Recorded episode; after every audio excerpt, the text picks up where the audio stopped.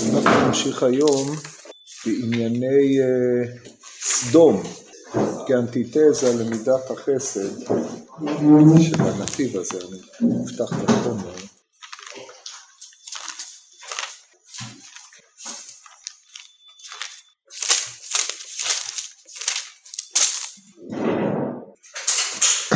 טוב, אנחנו נמצאים בעמוד קס"ו בדיבור מתחיל בגמורת פרק חלק נקרא את הגמרא. אומרת הגמורת תנו רבונון אנשי סדום אנשי סדום אין להם חלק לעולם הבא. תנו רבונון אנשי סדום אין להם חלק לעולם הבא שנאמר באנשי סדום רעים וחטאים להשם מאוד. אז אומר התנא רעים בעולם הזה וחטאים לעולם הבא. אמר רבי יהודה רעים בגופן וחטאים בממונם רעים בגופם דכתיב איך אעשה הרעה הגדולה הזאת וחטאתי? לו אם כן הרע בגוף זה רוע של אריות כמובן. חטאים בממונם דכתיב היה בך חטא. כן כתוב על פן יהיה רעה אינך באחיך אביון ואמרת קרבת שנת השבע לא קרבת שנת השבע שנת השמיטה ורעה אינך באחיך אביון ואתה תימנע מלעבוד? לו והיה כי קרא אליך להשם והיה בך חטא אז זה בבין אדם לחברו. אמ, להשם זו ברכת השם מאוד שמתכוונים וחוטאים. למתנית הטענה רעים בממונם חטאים בגופם. רעים בממונם דכתיב רע עינך באחיך אביון. חטאים בגופם, בגופם דכתיב וחטאתי לאלוהים. כן איך אעשה הרעה הגדולה הזאת? חטאתי אלוהים זה מופיע גם המונח חטאתי. להשם זו ברכת השם. מאוד זו שפיכות דמים שנאמר גם דם נקי שהפך מנשה הרבה מאוד. אז יש לנו פה אם כן ארבע, אה, שלוש דעות, ארבע שלוש דעות לגבי אה, טיבם של אנשי סדום. דעת הנקמה רעים בעולם הזה וחטאים לעולם הבא. חטאים לעולם הבא זה שאין להם חלק לעולם הבא. זאת אומרת כיוון שהרוע שלו בעולם הזה הוביל אותו לידי כך שאין לו תיקון. ועל רקע זה נאמר אנשי סדום אין להם חלק לעולם הבא. והוא לא דורש את להשם מאוד, אלא רעים וחטאים להשם מאוד, ולכן להשם מאוד הוא יותר נופל על החטאים ואין להם חלק. לעומת זאת רבי יהודה והתנא נחלקו במונח רעים וחטאים. במונח מאוד. אליבא דרבי יהודה רעים הכוונה היא בגוף וחטאים בממון, ואליבא דעתנא במתנית התנא זה להפך, דהיינו רעים בממון וחטאים בגוף, להשם שניהם מסכימים שזה ברכת השם ונחלקו במאוד, מה זה מאוד? האם מאוד הכוונה מתכוונים וחוטאים? זאת אומרת לא ש... שיש להם איזשהו רוע בהתכוונות ליצור את החטא, כמו שאנחנו נראה להלן עם אה, כל מיני התרגילים שהם עשו, או שמא מאוד רומז לשפיכות דמים. עכשיו אה, יש פה איזשהו קושי מפני שרעים וחטאים כאשר אתה מעצב את זה על אה, רעים בגופם, חטאים בממונם, ואחרי זה אתה אומר מאוד, זה שפיכות דמים, אז קצת אה, רעים היית צריך להגיד על שפיכות דמים, לא על הממון, או חטאים היית צריך להגיד חטאים בשפיכות דמים, אבל לבוא ולהעמיד את עיקר המונח הרוע והחטא על גוף וממון, דהיינו עריות, לצורך העניין, ועל אה, ממון, דהיינו גזל העני או מניעת צדקה ודברים כאלה, ורק אחרי זה לתלות את המאוד בשפיכות דמים, הדבר הזה אומר דורשני. טוב, אלה הווריאציות השונות ואנחנו צריכים להסביר כיצד הם אה, עולים או כיצד חז"ל דרשו את הדברים האלה, זה מה שיעשה המהר"ל פה, הפסקה פה יש בה איזשהו קושי שצריך לתת עליו את הדעת. אומר המהר"ל, ובגמורה פרק חלק תנו רבונו אנשי, סדום אין להם חלק לעולם הבא שנאמר ואנשי סדום רעים וחטאים להשם מאוד רעים בעולם הזה חטאים לעולם הרע. אמר רב יהודה רעים בגופם וחטאים בממונם רעים בגופם דכתיב איך אעשה הרעה הגדולה הזאת וחטאתי לאלוהים חטאים בממונם דכתיב היה בך חטא להשם זו ברכת השם שמת פה כתוב מתבוננים כמובן מתכוונים טעות מתכוונים וחוטאים ומתנית התנא רעים בממונם וחטאים בגופם. רעים בממונם דכתיב רע עיניך באחיך אביון חטאים בגופם דכתיב וחטאתי לאלוהים. להשם זו ברכת השם מאוד זו שפיכות דמים שנאמר גם דם, דם נקי שהפך מנשה הרבה מאוד. אין פה התייחסות בכלל לדעת תנא קמא מפני שהיא עולה במישרין מן המשנה אין להם חלק לעולם הבא.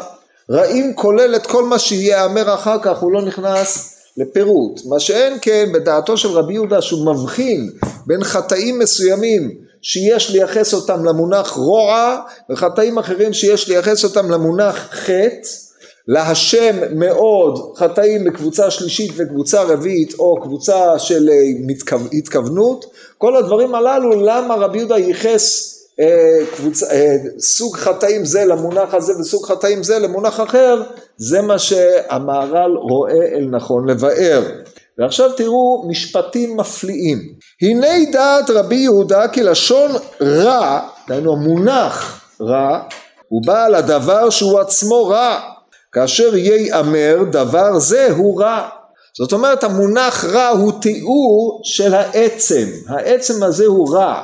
רע ביסודו של דבר הוא מלשון רוע התרועה הארץ פור התפוררה הארץ השורש הוא רי"ו עין וכיוון שידוע לכם שהעין ו' והעין עין מתחלפות זה גם עין עין.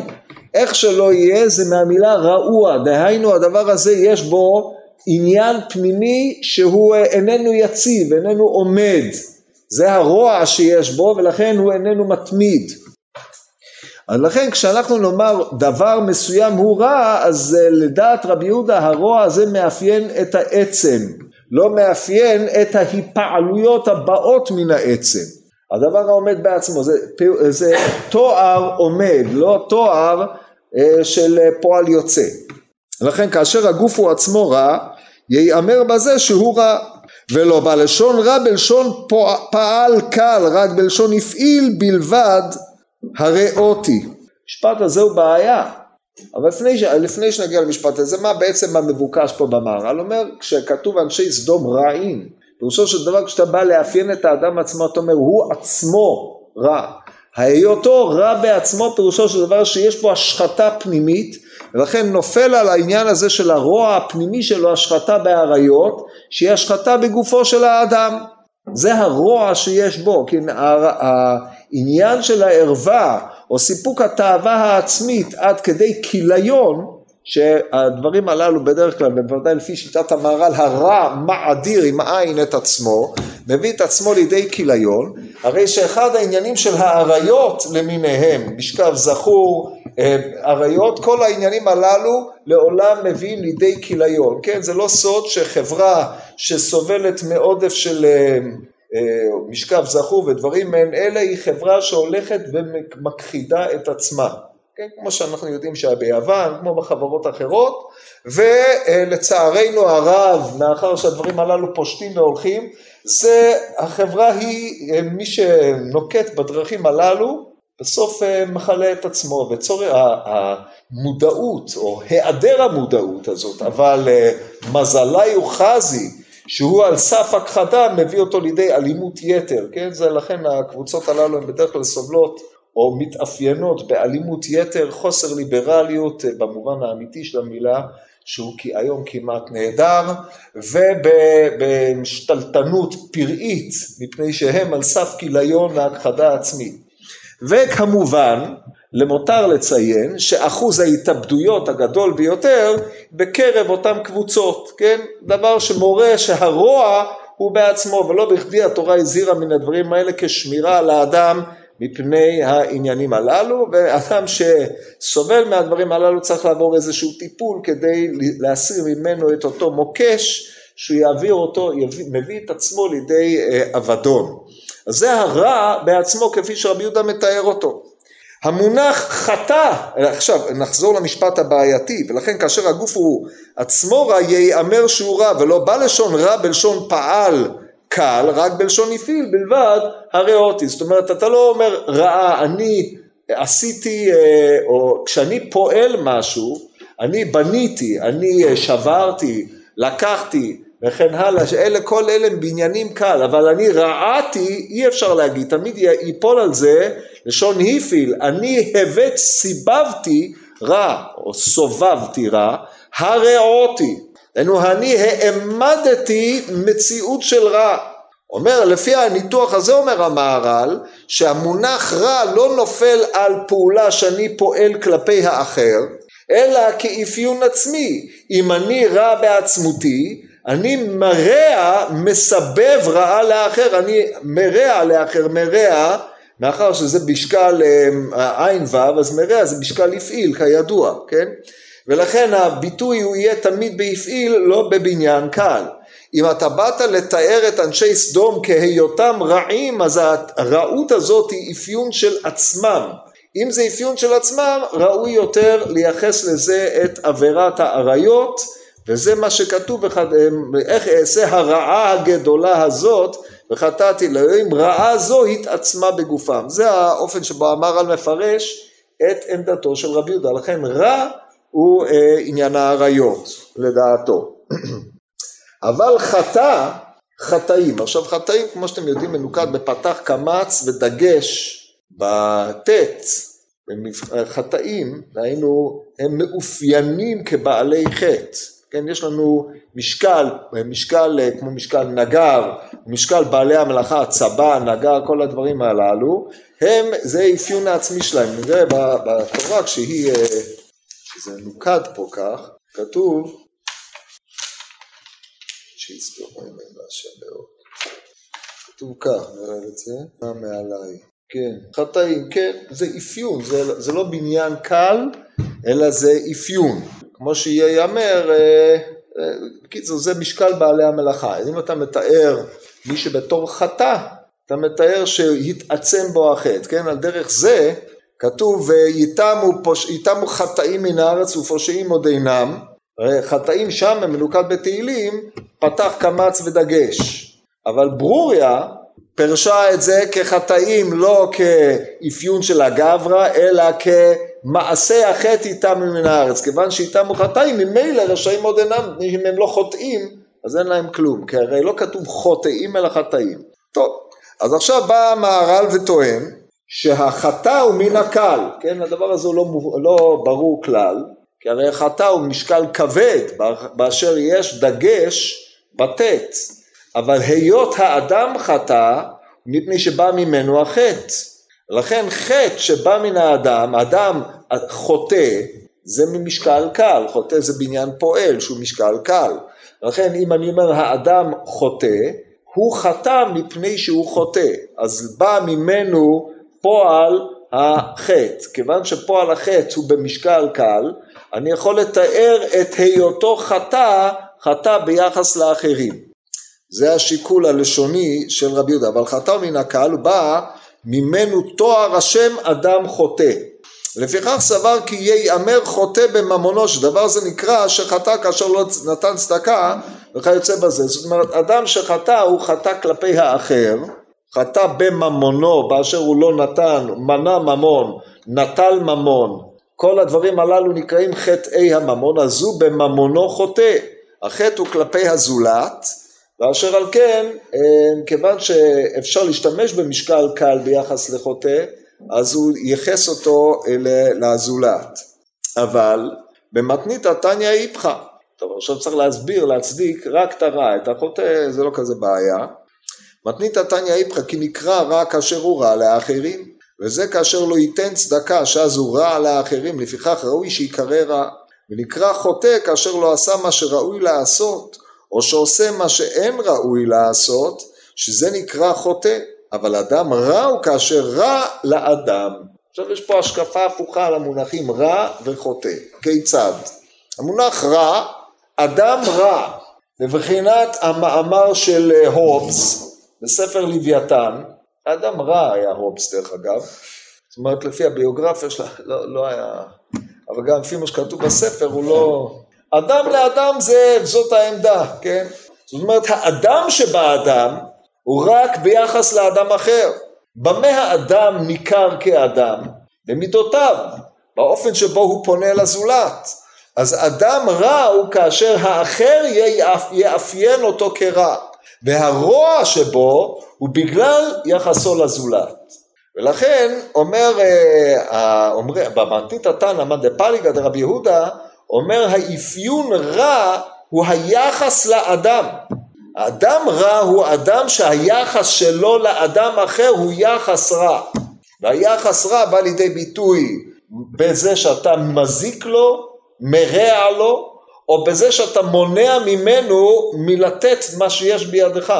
כן, אצל אנשי סדום, הרוע שורשו בזה שהם גאון סיבתיכם ביד עני ואביון לא יחזיק, עדיין הוא מנעו מלתת.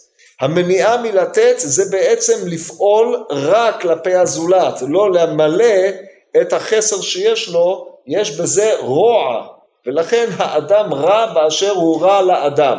זה תפיסתם, באיזה סברות נחלקו. מה נקודת הוויכוח בין רבי יהודה לבין מתנית התנא? אז שוב השאלה היא כזאת, האם רוע הוא תיאור של העצם? אם הוא תיאור של העצם, אז אדם רע, הרוע שבו הוא תיאור של, מי שעומד לפניך, יש בו רוע, כיוון שיש בו רוע יש בו קלקול פנימי, לכן הדבר הזה ייפול יפה על ענייני האריות. אבל אם הרוע הוא רוע של האדם, הרי רוע של האדם הוא ביחס לאדם, לכן האדם רע הוא מי שהוא רע לאדם. ככה מפרש המהר"ל את שתי ההשקפות, זה ביחס לרוע. ביחס לחטא, אנחנו מכירים שהמונח חטא, יש לו כמה וכמה משמעויות. אחת המשמעויות הוא חיסרון. אה, נפש כי תחטא, או כן, חטא זה חיסרון, או חטא זה בבחינת אה, חיסרון, כמו שכתוב, ואני ובני שלמה חטאים. מה חטאים? חסרים. לא רק חסרים, חסרו אותם, מפני שאם אדוניהו יעלה כמלך, אז לא רק שהם יהיו חסרים את, השול, את המלוכה, הם יהיו גם חסרים חיים, כמו שאתם יכולים לתאר לעצמכם, היו מחסלים אותם. אה, זה סוג אחד של חטא, חטא הוא אם כן חיסרון, המשמעות השנייה של חטא הוא בבחינת קולע אל המטרה ולא יחטיא. דהיינו חטא זה מי שמחטיא את הייעוד של מה שהוא צריך לעשות. אשר על כן, אם אנחנו מדברים על חטא ביחס לאחר, הרי ששם ייפול המושג החטאה, אתה אינך מכוון אל האחר. לכן אתה חוטא כלפיו כי אתה אינך עושה את מה שאתה מיועד לעשות כלפיו. אם מדובר בהתעצמות כלפי עצמך, דהיינו היותו חוטא במובן של עריות, אז כמובן שם ייפול המונח חסר, מישהו מחסיר את עצמו וזה בזה הוא קרוב למושג הרע של רבי יהודה, זה בזה, אלה ההסברות שסביבם סובב המהר"ל, ודרך אגב אתם צריכים לראות איך לפרש דרשות חז"ל, אז צריך פעם לתת על זה, אולי במסגרת שיעורי אגדה אני אסביר לכם איך מסבירים דרשות חז"ל בסגנון הזה, אבל צריך להכיר את תורת הלשון, כלליה ואת אה, שימושים של חז"ל, איך הם דורשים פסוקים, גם בתורת הדרש משתמשים בטכניקות לשוניות אלו ואחרות בקריאות יצירתיות מאוד של הכתובים. אז זו דוגמה קלאסית להסברת מחלוקת שהיא עולה מתפיסות שונות של המונחים או אפשרויות להכיל את המונחים רע וחטא באופנים שונים. ככה זה מה שאנחנו למדים מהקטע הזה. הלאה, אומר המהר"ל, אמ, מה שאמר להשם זו ברכת השם, כן, בזה משותפים גם רבי יהודה וגם אה, במתנית הטענה, כלומר כי ברכת השם נחשב כמו כופר בעיקר. מברכים את השם, הכוונה, מקללים, זה לשון נקייה, והיו רעים, למה הוא היה צריך להגיד כמו כופר בעיקר? מה היה חסר? מברכים את השם זה כשלעצמו בעיה קשה, למה להמיר את ברכת השם בכופר בעיקר? ברכת השם זה מגדף, מגדף הוא, את השם הוא מגדף ונכרתה, זה גדר של ברכת השם. למה צריך לתת לו תואר כופר בעיקר? אז תכף אנחנו נראה. אומר המהר"ל, והיו רעים בעצמם, חטאים בממונם לבריות, והיו רעים וחטאים אל השם יתברך גם כן. כי באילו שלושה דברים כאשר אדם שלם בהם, הוא שלם לגמרי. והאדם נחשב חסר כאשר הוא חסר מהם, דהיינו כאשר הוא שלם עם בוראו, ושלם בעצמו, ושלם עם זולתו. הוא כבר התבאר דבר זה בפרקים בכמה מקומות. וזה שאמר כי אנשי סדום היו רעים בגופם, דהיינו בעצמם, והיו רעים לבני אדם שהיו רעים בממונם, והיו חוטאים אל השם יתברך בחטא הגדול על הכל, זו ברכת השם עד שהייתה רעתם בכל. זאת אומרת, זה שרבי יהודה משלים, רבי יהודה במתנית התנא, להשם זו ברכת השם, מאיפה הם ידעו שהם ברכו את השם? קיללו. אז הוא בעצם מה שעומד ביסוד הדברים, גם ההמרה הזאת מברכת השם לכפירה בעיקר, מה היה הרעיון? הרעיון הוא שאדם, שאנשי סדום שיצרו מערכת חוקים סדומיית, זו מערכת של כפירה בהשם, השם הוא לא קיים בעולמם בכלל. זאת אומרת אין מעליהם כלום. הם יוצרי השיטה הם אחראים על המקום, הם לא מכירים בשום עול שמעליהם. לכן דפוס ההתנהגות של העיר סדום היא עצמה קללה, ברכת השם, הנהגת החוקים של סדום היא ברכת השם היותר גדולה שיכולה להיות. זאת אומרת ישנם שני דברים, יש אדם שפונה ומקלל ויש אדם שבדפוסי החיים שלו, במערכת החוקים שהוא מעמיד ובאופן שבו החברה מתנהלת, החברה הזאת היא חברה כופרת, חברה שאין עליה, אין, אין עליה עול בכלל, פורקת עול, וזה מה, ש, מה שמתכוון להשם זו ברכת השם. דהיינו דפוס ההתנהגות הזאת היא כפירה בהשם. לכן הרוע והחטא שלהם זה לא איזה שני דברים שעומדים לעצמם, אלא מצטרפים לשיטה שלמה ששיעור הקומה השלם של אנשי סדום כעיר היא שיעור קומה פגום, גם בשכל, גם ברגש וגם במעשה. זה, זה בדרך כלל החלוקה הקלאסית של המהר"ל, רג, שכל, נפש, גוף. אז גם בהקשר הזה, השכל זה בחינת כפירת השם, הנפש זה היחס לזולת, והגוף זה הפגם באריות, כן, והרי הוא היה, אז לכן הוא טוען שרבי יהודה ובמתנית התנא שניהם היו חייבים להשלים את הפגם בשיעור הקומה הזה עד שלא היה בו שום אה, צד תיקון ולכן היה חייב, אה, הקדוש ברוך הוא היה חייב לבער את העיר הזאת מן העולם, להעבידה מן העולם. אמנם בברייתא דקדקו עוד, עכשיו רבי יהודה אומר מאוד, מאוד חוזר על שלוש הבחינות הקודמות, זאת אומרת הבחינות הללו היו בחינות מאודיות, שלא תאמר שמפני אי אילו חוקים יצא שהם בפועל היו רעים וחטאים, אלא שהרוע והחטא היו מכוונים כלפי, הרוע והחטא היו מעשים מכוונים, זאת אומרת האריות לא היו רק לסיפוק היצר, היה בזה עניין אידיאולוגי כן, יש אה, לצערנו הרב גם בפולחני עבודה זרה וגם אה, בעת המודרנית אה, מי שמעמיד את ענייני האריות והזנות ודברים כאלה כאידאה והוא הדין לגבי היחס לעניים. יש מצבים שבו חברה היא חברה שאנשים לא דואגים לעניים, אבל יש חברה שהאידיאל שלה הוא לדכא את העניים, לראות בהם את, ה, את הסרח העודף את, ה, את החלק הקלוקל, אפילו לא ראוי לתואר אדם, שלא נשלמו בהם התכונות האנושיות, כמו בתורות גזע מסוימות, שם אה, היהודי והצועני ועוד אלו, הסלאבים למשל, הם אה, כולם תתי אדם, שזה חלק מתורת הגזע הארי, אז אה, הדבר הזה הוא התכוונות לרע, לא שעל ידי מערכת החוקים יצא שאין אה, מקום לצדקה, אין, אין, אין דברים כאלה, אלא זה מכוון נגד.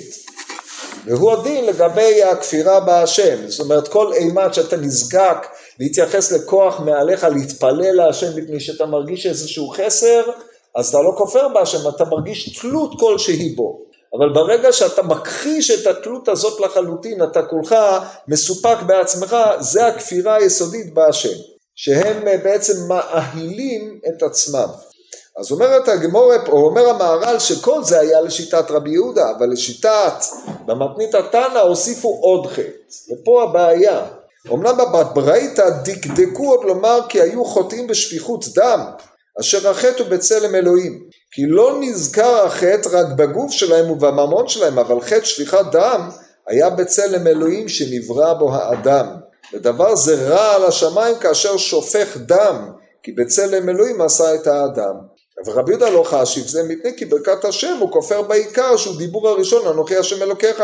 בזה עכשיו לחשוב שהוא רע לשמיים ובכלל זה לא תרצח שהוא כנגד אנוכי בלוח השני. ובשביל כי בעל מידה זאת אשר איני רוצה לעשות טובה לאחר עד שיהיה האחר נהנה ממנו כמו שהם מידת אנשי סדום שהם מתרחקים מן הטוב ולכך הגיעו אל תכלית הרעת שאין רע יותר ממנו כמו שהזכיר בנתיב הזה. תשאל את עצמך, מה גרוע יותר? שופכי דמים על מנשה שנאמר שמילא את ירושלים דמים מפה לפה והרי ידוע שעל זה נחתם דינה של ירושלים על שפיכות דמים.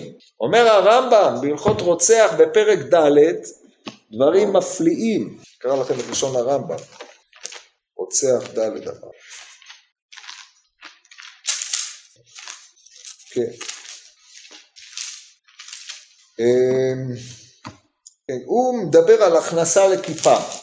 כיפה מכניסים רק אה, אמ, רוצח ועוד ההורג נפשות ולא היו שם עדים, רואים אותו כאחת אלא ראו אחד אחד אחד או שהרג בפני דין. בקיצור ברוצח שהרג רוצח בעד אחד או רוצח במצב שאי אפשר לדון אותו בדיני נפשות אין עושים דבר זה לשם מחויבי מיתות בית דין. מסביר הרמב"ם למה.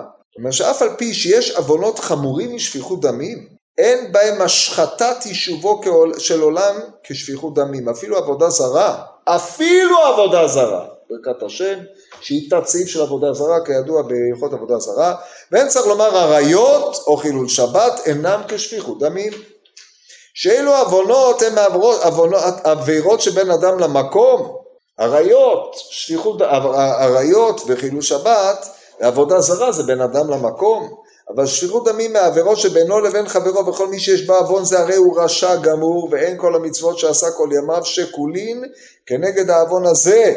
ולא יאצילו מן הדין שנאמר אדם השוק בדם נפש עד בור ינוסו אל יתמכו בו צא ולמד מאחאב עובד אבוי דזור שנאמר בו רק לא היה כאחאב וכשנסדרו עוונותיו וזכויותיו לפני אלוהי הרוחות מתי זה היה? בדיוק אומר מיכאל בן ימלה ראיתי את השם יושב על כיסו וכל צבא השמיים עומדים על ימינו ולשמאלו. שואלת הגמורה, וכי יש ימין ושמאל אצל הקדוש ברוך הוא, אלא אלו מימינים ואלו מסמילים. ומה קרה? ותצא הרוח ותעמוד לפני השם רוחו של מי? נבות. אז אז שלא יצא הרוח, מה קרה?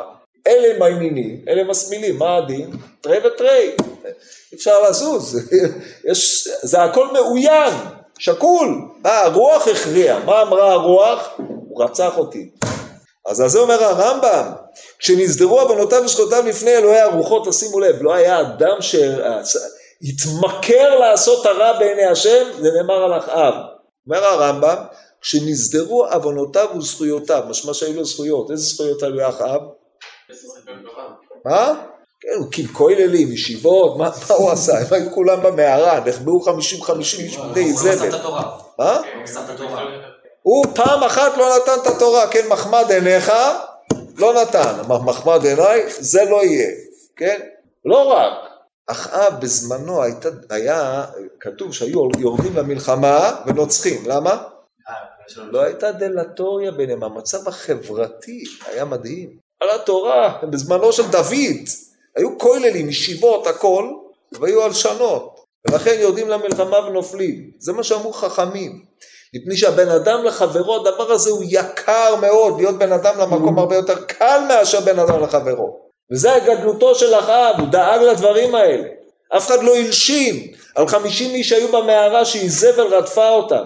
למה לא הלשינו? כי הייתה להם אחווה וחברות וידידות ויקירות. כן, חבור עצבים אפרים, הנח לא נאמר על אחאב. במובן הדרשני של המילה, לא בפשוטם של מקראות, כן? אז זה עכשיו שנסדרו עוונותיו וזכויותיו, הכל היה שקול. כלפי שמיא רע על השמיים, אבל הבריות, עד שהיה לו חטא אחד שאין עליו כפרה, וזה שפיכות דמים, וסיבב לזה שהוא הלך ומת במלחמה. אז עכשיו נשאלת השאלה פה, איך אתה רב יהודה משמיט את שפיכות דמים ומעדיף את ברכת השם? קושייה גדולה מאוד. ועוד, איפה מצאנו? הרי בנביא, כשהוא תיאר את עוון סדום, זאת הייתה, זה היה עוון סדום החותך, גאון סיבת לחם, ככה בואו נראה את הלשון בפנים, יחזקאל בפרק ט"ז, אומר הנביא, סוף הפרק, אה, הנה כן, הוא כותב, ואחותך הגדולה שומרון היא ובנותיה ישבת על שמאלך ואחותך הקטנה ממך יושבת מימינך סדום ובנותיה. לא בדרכיהן הלכת וכתועבותיהן עשית כי מתקת ותשליך, ותשחיתי מהן לכל דרכייך.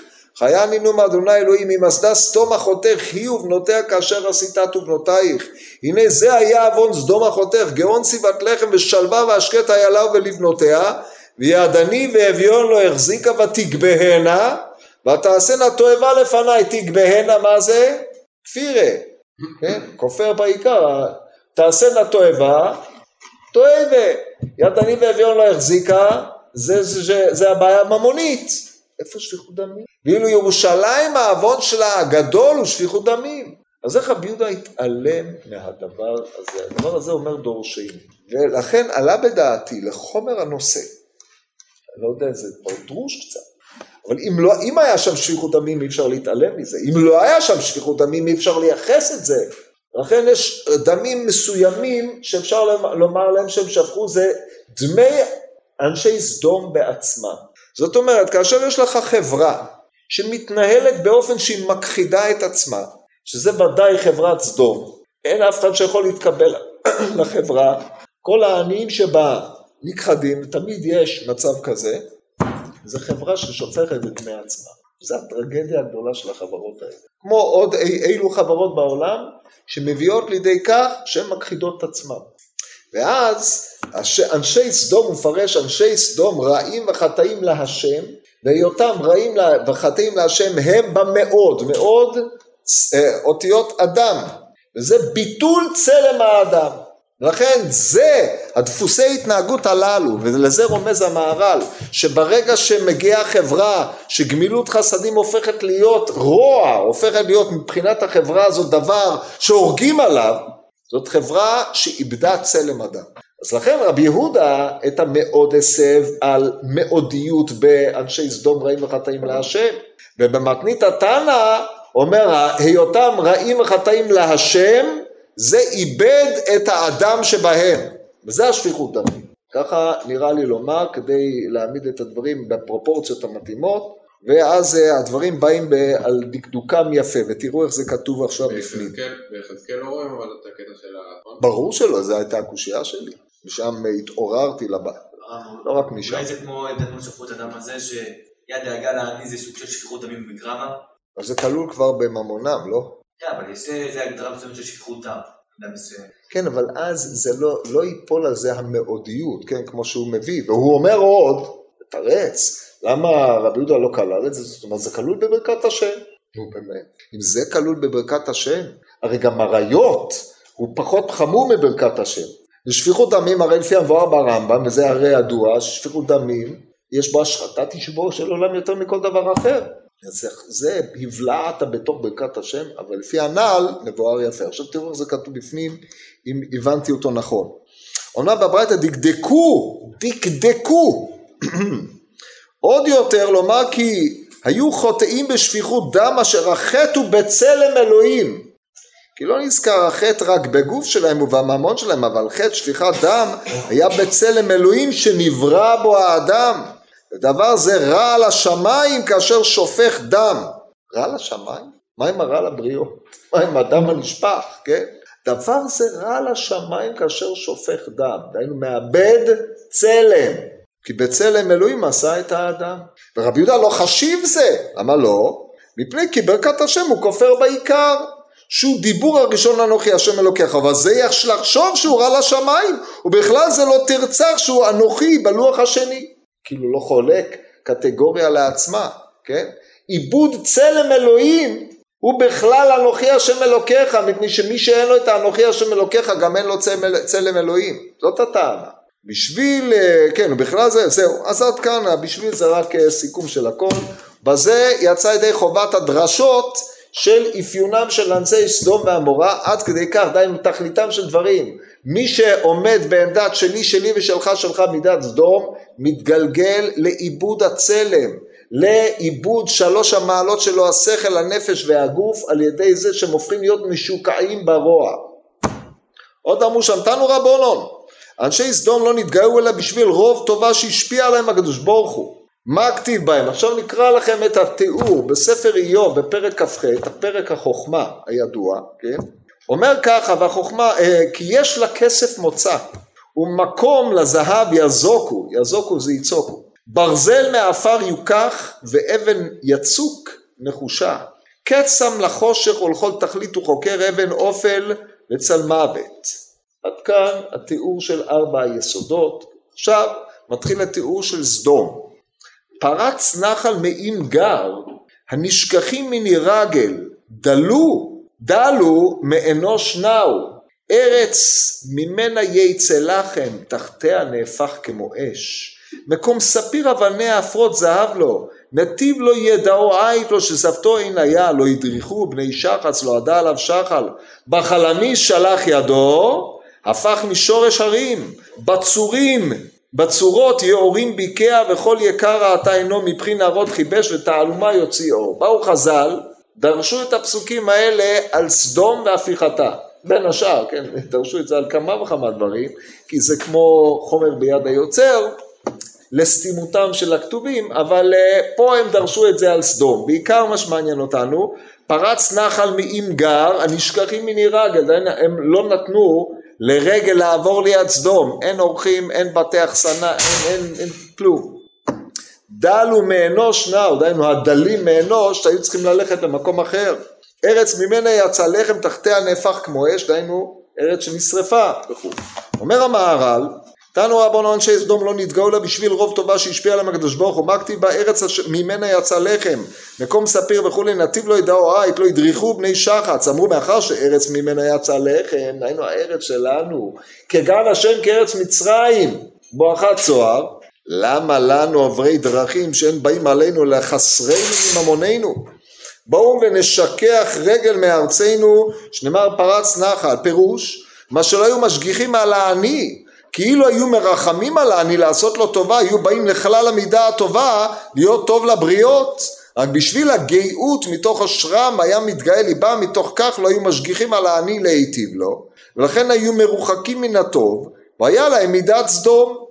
במילים אחרות, היה להם טוב, הם היו עשירים, היה להם נעים, כאשר הגיע העני, הם ראו אותו כמי שבא לחסר מן הצלחת, לקחת משלהם. ולכן הם לא היו משגיחים על העני או דאגו שהעניים לא יהיו שם מפני שיש משאבים מוגבלים אנחנו איננו יכולים לחלק את כל מה שיש לנו לעניים זאת נקודת המוצא ההתגאות במה שנתנו לך בטובה שיש לך כאילו אתה בעל הבית על זה. זה הוביל אותם לידי זה שהם דחו את העניים. משעה שהם דחו את העניים הפך להיות המודל של שלי שלי שלך שלך כמודל עיקרי. מכאן ואילך התגלגלו הדברים כמו, שתיאר, כמו שהמהר"ל תיאר קודם לכן במדרון החלקלק עד אה, לאן שהוא הגיע.